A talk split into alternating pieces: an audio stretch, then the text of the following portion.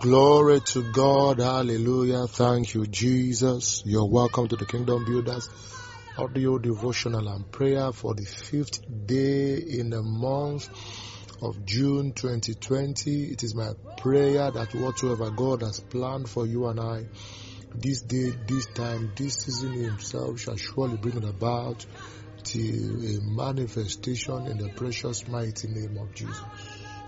Now the day, can you repeat after me, please?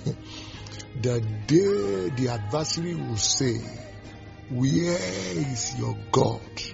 Shall never come. That day will never come. That they will say, Where is your God now? Let him come and deliver you. No. For before I call upon him, he will surely answer. Even he shall speedily answer in the name of Jesus. And while I pray, hallelujah, he shall listen to my petitions. Ikosh katala Megesole egratis sakraga doshkarua tabiado tabiadis. The day the adversary will say, Where is your God? It will never come. It will never come. For my God shall answer them in the name of Jesus Christ. Hallelujah. You know, uh, on Wednesday, I was talking about uh, kings without thrones. Kings without thrones and this is the uh, devotional series of uh, the June revival, and this is the part three of the June revival. So we are in a revival series. This uh, month of June is the month of revival the Lord has commanded, and He said, "And I prophesy as I was commanded." And I prophesy, and I prophesy this is a month of prophecy where the word of the Lord shall go out for a performance. Surely in your life, in my life, in your ministry, my ministry, career, business, family, surely there shall be a performance of the word of the Lord. The word of the Lord shall not fall to the ground. It shall go to do that which it has been sent. In the Susu, in the name of Jesus Christ. Hallelujah.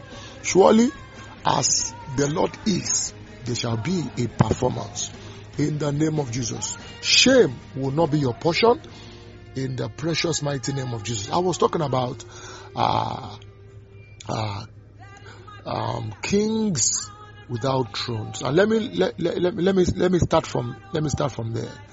Now, this is what I would say. delay is denial. I, I hear many many people say delay is not denial. That statement can only be true if and only if the God factor is involved. my God, my God, my trumpet susepriado zaviado shabis. Delay is denial. But delay is not denial if only God can step in. That statement is only true if the God factor is involved. Please, when the God factor is not involved, wherever there is a an operation of hindrance in your life, in my life, anywhere, that is the work of denial. That you are being hindered means that you are being denied of that thing. For it is yours. For a time and another time. For a particular time and for a particular season. Hallelujah. It will only take God to reverse that condition. It will only take God to turn it around for good. That is when we can say delay is not denial. For, for if we know God, He will always turn it around for good. That's why the Bible says. All things, all things, name it, name it, whatever name, whatever level, whatever depth, all things work together wherever they find themselves, all things, all things work.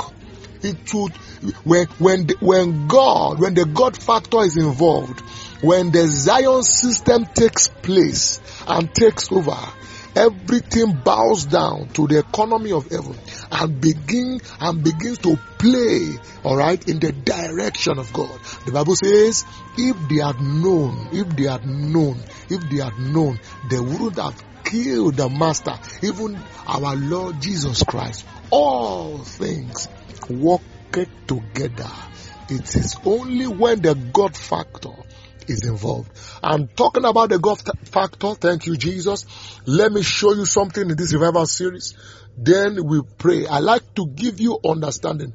Um, the book of um, of First Samuel, chapter chapter 9 and verses 13. Thank you, Jesus. Can you give the Lord a five, ten seconds praise forevermore? Thank you, Jesus. What an awesome God you are.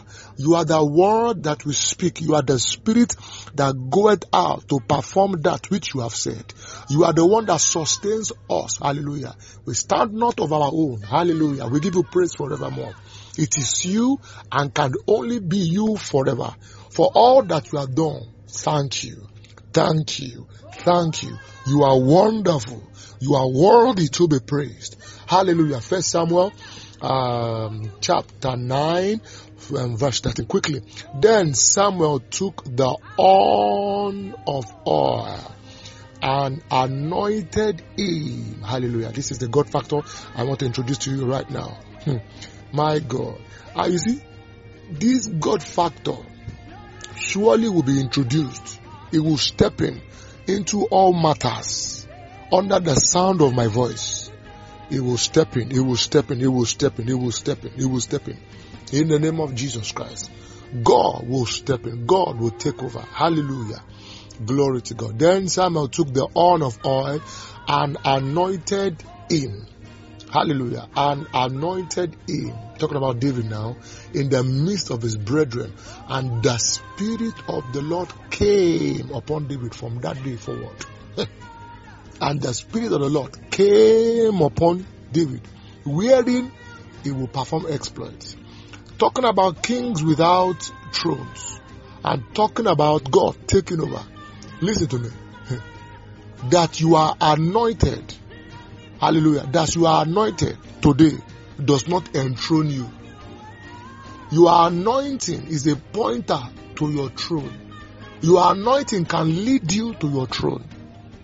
But that you are anointed doesn't mean, doesn't mean you are automatically enthroned in this kingdom. That you are anointed means that you are empowered to take the throne. Take, understand my word. To take, to take. Even it is given to you, but you have to take it. David was anointed king, but did not become king. Did not did not take the throne suddenly. If you go through the books of uh, Esther chapter 1, chapter 2 about, you will discover how many, how many months she, she, she rubbed on the ointment that the eunuch gave her. Hallelujah. She rubbed on her herself the oil, the oil, the ointment the eunuch gave her for many months, even one year. And when she stepped into the palace, she found favor. It did not just come like that. Hallelujah. Your anointing is an empowerment, is to take you through a journey of enthronement. There are many under the sound of my voice today that of a truth you have been appointed for greatness in life, but that greatness is not coming. Count yourself and see yourself as one of the kings without a throne. David wandered here and there for many years, many years you know, there's this controversy about when was David anointed? You know, we normally say 15 years, but you know, the, the, Bible did not categorically say when he was, you know, anointed as king first. You know, some say 10, some say 15, some say 20. Either way, what the Bible establishes that he, he became, he, be, he, he became, you know, he came, he, he, how do I call it now? He was coronated as king. He got to the throne as king at the age of 30. So let's say 22 years. So he had eight years of battle, yet anointed by not just a low ranking prophet, Samuel. How am I communicating now? you may be, see, see, of a truth, there are battles to fight, particularly for many that by destiny and by purpose, they have one thing or the other to perform. Particularly for carriers of great destinies. Please understand today, you have a throne to take and you must take it. You are, why didn't David become king suddenly? The anoint, now, now, the anointing he received, the spirit of the Lord that came upon him began to teach him. How do I know? Let me show you something now. I'm teaching already now. First, uh, okay, let me show you. First John chapter 2 verse 27 says, But the anointing which you have received of him abideth in you, and ye need not that any man teacheth you, but as the same anointing teacheth you all things, and is truth, and is no lie, and even as it has taught you, ye shall abide in him.